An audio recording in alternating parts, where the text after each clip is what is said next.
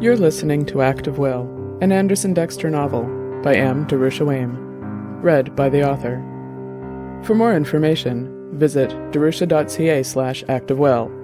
That's D-A-R-U-S-H-A dot C-A slash actofwill.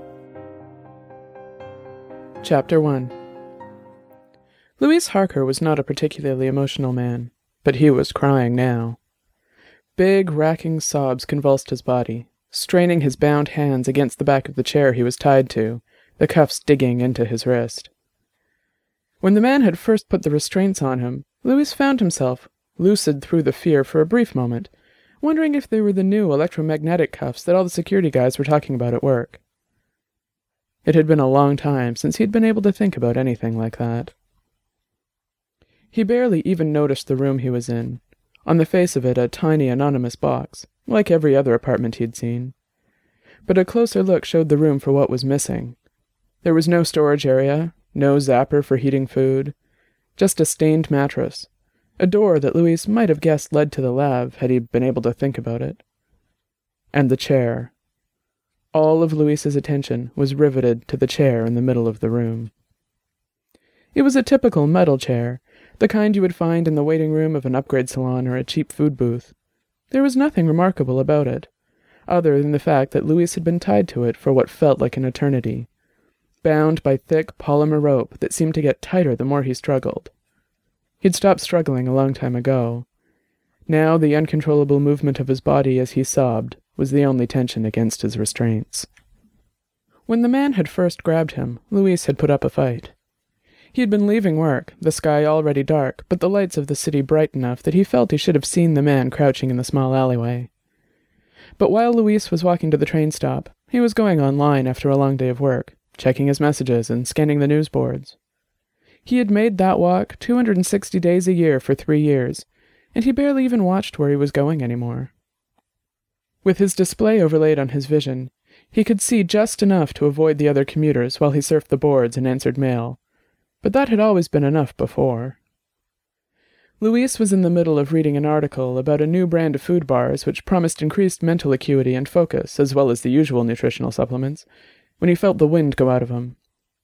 He was dazed, but he could still see through the words and images on his display, and he saw a figure duck in front of him and take what looked like a small metal box from a pocket. Luis had no idea what was happening, but instinct told him that it was not a good thing, so he tried to knock the box from the other person's hand. Even though he worked in the physical upgrade industry and wore the body of a fashionable young man about town, Luis had never been all that interested in physical things. Like many people, he lived his recreational life online, in the virtual world Marionette City, which he accessed through his neural implants. So, he was completely unprepared for the pain and loss of balance that came when his hand made contact with the metal box. And in the moment of his confusion, the other person found an opening. The box swung up, and Luis felt rather than saw an arc of electricity shoot from the box toward his face. Everything slowly faded to gray, and Luis felt himself fall to the ground. He felt hands holding his wrists together and binding them with the lightweight restraints that his addled mind incongruously focused on. Then he was out. When he opened his eyes, he was in the room, tied to the chair with his wrists behind his back. He was alone. Of course, he screamed for help, tried to go online and call for help, but his screams went unanswered, and he found his connection to Everywhere Net scrambled.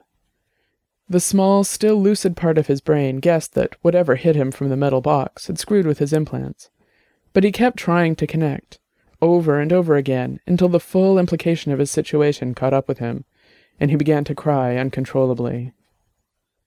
He was going to die. After that crazy fucker did God only knows what to him first. Luis threw up all over himself. He waited, alone and afraid, smelling the stink of his vomit and sweat. With every minute that passed, he became more afraid, less able to think clearly. By the time the apartment door opened, Luis couldn't even speak. He simply thrashed at his bounds as the man entered, grunting incoherently as the man slowly walked toward him, Luis's eyes wild with pure animal terror. Even though he was looking right at the man, there was no way Luis would ever have been able to identify him, even if he lived. He never even noticed the knife. It gleamed as if it were a brand new laser edged cutter, but it was old. The short handle was made of fossilized bone, worn smooth and shiny by the sweat of untold numbers of hands. The blade, Damascus steel, was inlaid with an intricate pattern, wavy like water, as it had been folded and forged by hand. The steel was honed to a razor edge, its tip a dagger's pinpoint. It was beautiful. The hand which held the knife, loose and comfortable, belonged to a man who was as ordinary as the weapon was remarkable. He had a body sculpted by the nutrients and chemicals in budget food bars. Young, thin, muscular, healthy, and utterly nondescript. His face was dotted with the small metal studs most everyone wore, implants which upgraded the neural interface with EverywhereNet. He could have been anyone. Luis could easily have been his brother. Even his voice was unremarkable, but Luis jumped when the man spoke. I'm sorry about this, the man said softly, tracing the polymer bounds with the tip of the knife. I don't usually keep people like this for so long, but I was unavoidably detained. I'm sorry. It must be very uncomfortable. Luis struggled to make sense of the man's words, tried to formulate something to say, something to get him out of this. Please, he croaked, his voice hoarse from shouting. Please, let me go. The man laughed, the sound surprisingly light. There was no trace of cruelty in his voice when he said, I'm sorry, but I can't do that. He drew the knife absently across Luis's arm, a thin line of blood welling up in its wake. Make no mistake, he said. I am going to kill you, but there's no reason why we can't both enjoy it. He pulled the small metal box from a pocket, and Luis felt the spark of lightning again. One of the nodes in his face burned for a fraction of a second. Then he felt the sensation change to one of intense pleasure. The man began the work with the knife, and Luis felt physical ecstasy like he never had imagined. He spent twenty glorious minutes before he finally died. Chapter 2 Anderson Dexter was having a bad day, and it wasn't even noon yet. Things had started out well enough. His room had brightened for him just the way he liked, waking him easily out of a deep sleep. He didn't even have a twinge of a hangover. But then he opened his eyes and saw the walls of his small room, and remembered that he wasn't in Europa anymore. He was back in the city, alone, and Annabelle was thousands of clicks away again. He had been back for nearly two weeks, and every morning was like this, though some days were better than others. This one was worse. When he got to work, he was already in a sour mood. He sat at his desk and logged into the office's network a couple of minutes early. Right on the dot of nine, a little light flashed at the corner of his vision, and a customer's details began scrolling before his eyes. A chime sounded, and Dex could hear the faint hum of an open voice line. Barrett and Brar upgrades, he said, faux cheerfully. How may I help you make a better you? Dex had put in a decade at B&B, and he'd been working as a CSR for a long time before he got that job. He'd been threatened, sworn at, bullied, despised, and mocked more times than he could count. And like anyone in that business, it rarely gave him a moment's pause. But he was cranky, and the last thing he needed to hear first thing in the morning was the stream of invective this customer unleashed. It was twenty minutes before he got the woman to calm down, and an hour before he finally resolved the call. A good long time over the twelve minutes that headquarters expected each call should average, and another black mark next to the name, Anderson Dexter. Dex grabbed a food brick from his desk drawer and tore it open. He took a large bite of the glutinous cube and slowly chewed while he typed up the notes from his call with Miss Not Ms. Mary Stiles, nemesis customer of the day. While he typed, he activated his covert program that allowed him to have access to the EverywhereNet from inside the B&B system. The firms kept their systems locked down, ostensibly for security reasons, but mostly to keep employees from wasting time on other activities, like Dex was about to do now. While he finished his tasks for B&B, Dex logged into another system.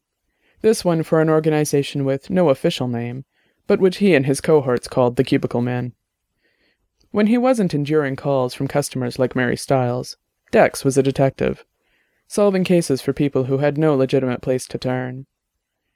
The only law enforcement was the private security arms of the firms, and they only cared about problems that affected them. If you had no job, or only a low level one, there was nowhere to fight for you if you were cheated or stolen from. And if your problem was in an area that the firms disapproved of, then you had no chance. Except with people like Dex, who were employed at places like B&B, but, unbeknown to their employers, were really on the clock for the cubicle man. There was no new case for him, though, which soured his mood even more. He sighed aloud, and his new office neighbor, a mousy looking man whose name Dex had never bothered to learn, sharply looked up. Dex scowled at the man, who quickly ducked his head down again. Dex checked the clock, just barely visible in the corner of his vision. It was only ten minutes past eleven. After his shift at B&B, Dex rode the train home. Before he even reached the sidewalk in front of Barrett and Brar's 50-story building, he was logged into M City, headed for three-card Monty's bar.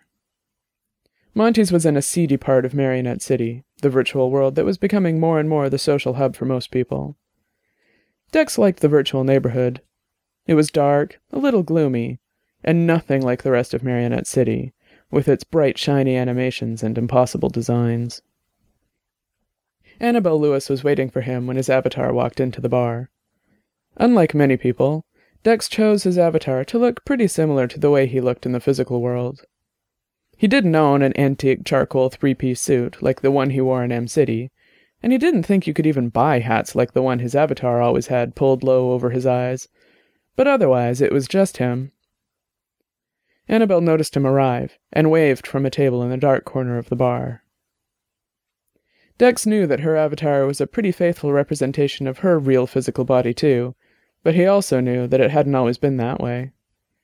She had visited Dex previously, but on his first trip to see her, he'd had quite a surprise when he arrived. He discovered that she had, as she put it, simply had her physical body adjusted to conform to the image she had of herself. Dex wondered if it was really just a coincidence that she'd finally decided to get the work done just before he visited for the first time but it had never come up in the week he spent in her spacious flat in Nice. He wasn't sure he ever wanted to have that conversation. He had to admit that Annabelle was beautiful. She had the same slim body that most people wore, thanks to the powerful engineering and the ubiquitous food bricks and tonic everyone but the very rich and very poor lived off. Dex was impressed with the work she'd had done, but it was her eyes that really drew Dex into her, and they hadn't changed at all. He wondered how much she had paid some designer for her avatar, since even in M City, they danced with the same sense of humor and joie de vivre he saw in the baby blues she wore in the street. Dex approached the table and found that his day turned around at the sight of Annabelle. He couldn't help smiling, both with his body and his avatar. He half watched, half felt himself embrace Annabelle, and felt a frisson of revulsion at the strangeness of the virtual experience.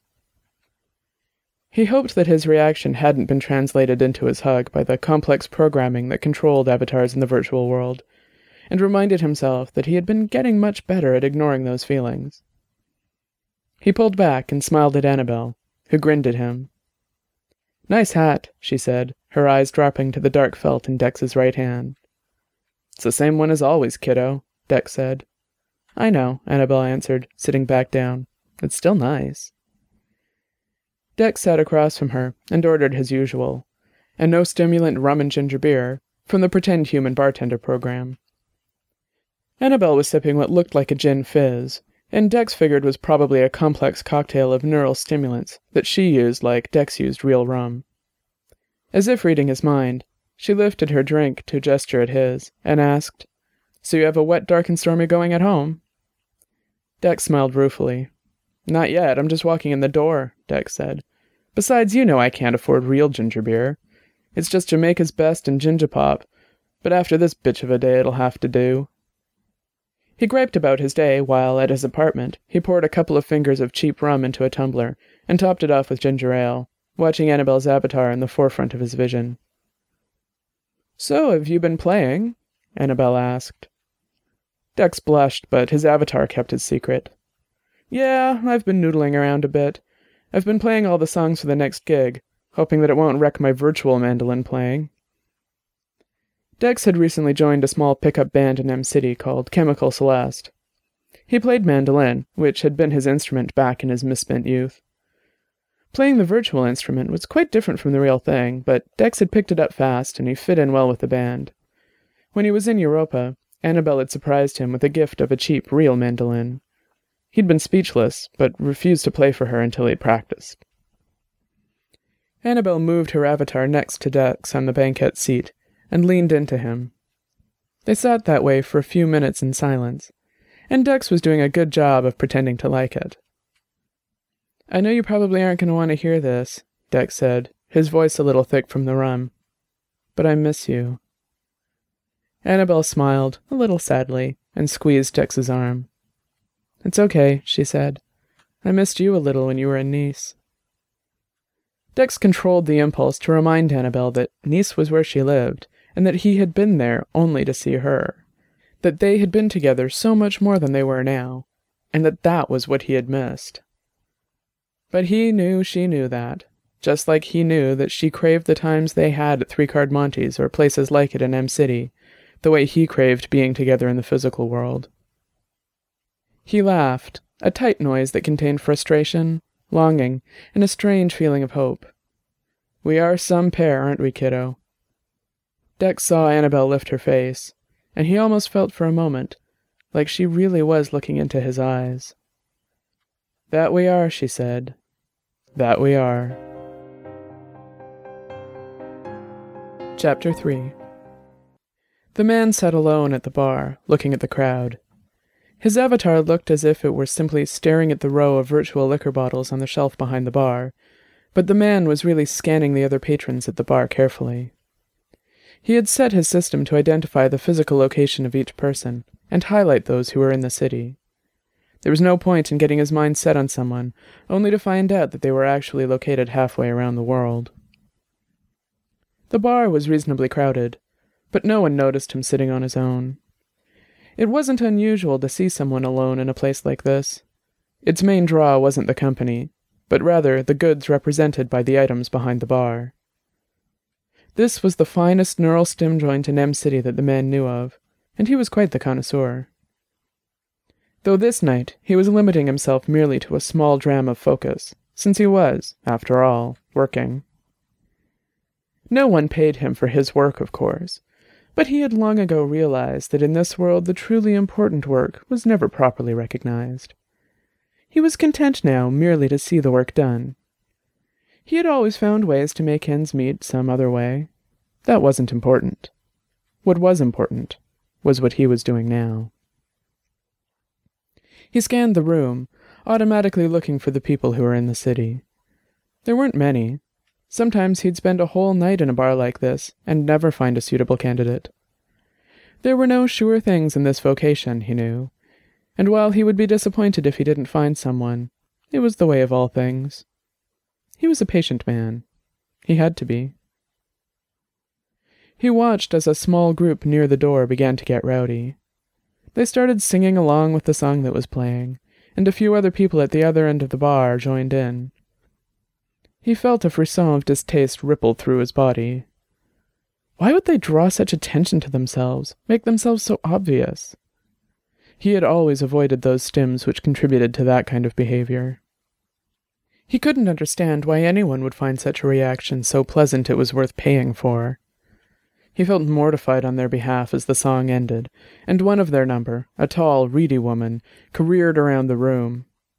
He looked away and sipped his drink, wondering if it were maybe time to cut the night short, when a flash of red caught his peripheral vision. A woman was entering the bar, her location lit like a beacon. Finally, someone in the city, someone he should talk to. He had never seen this one before, but that didn't necessarily mean anything. There were a dozen or more places like this that he visited regularly, looking for potential candidates. This woman could be a regular here and he wouldn't know. Or she could be wearing a new body. It didn't matter. He himself used a different avatar every time he worked. It paid to be careful. He watched as the newcomer made her way to the bar, and moved his avatar next to hers to eavesdrop on the order. It helped him make his decision if he felt he knew a little something about the possible candidate.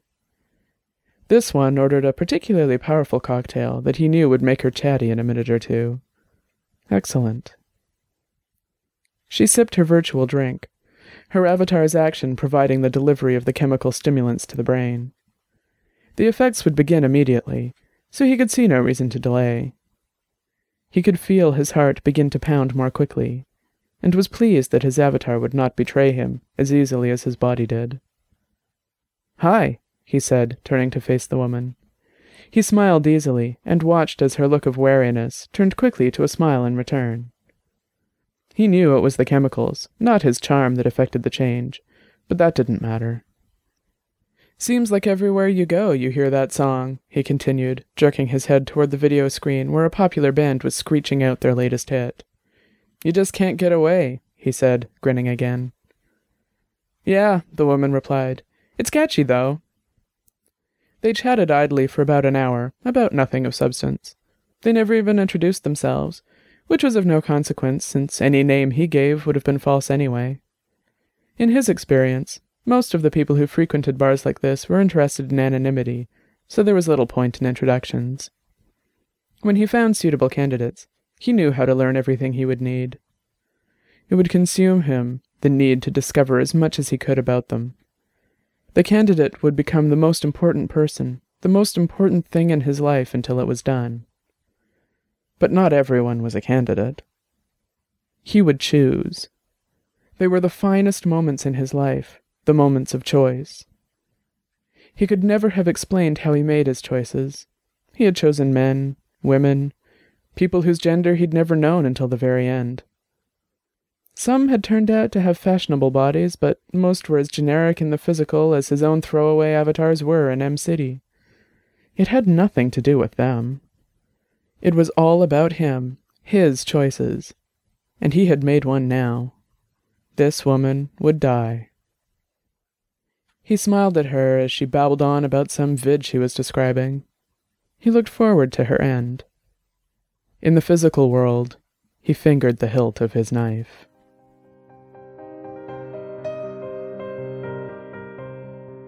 Thanks for listening to Act of Will. The theme music is The Binary Voice by Justin Bianco. Find more music by Justin Bianco at magnatune.com. For more information about Act of Will, visit the website at darusha.ca slash actofwill. That's D-A-R-U-S-H-A dot C-A slash actofwill.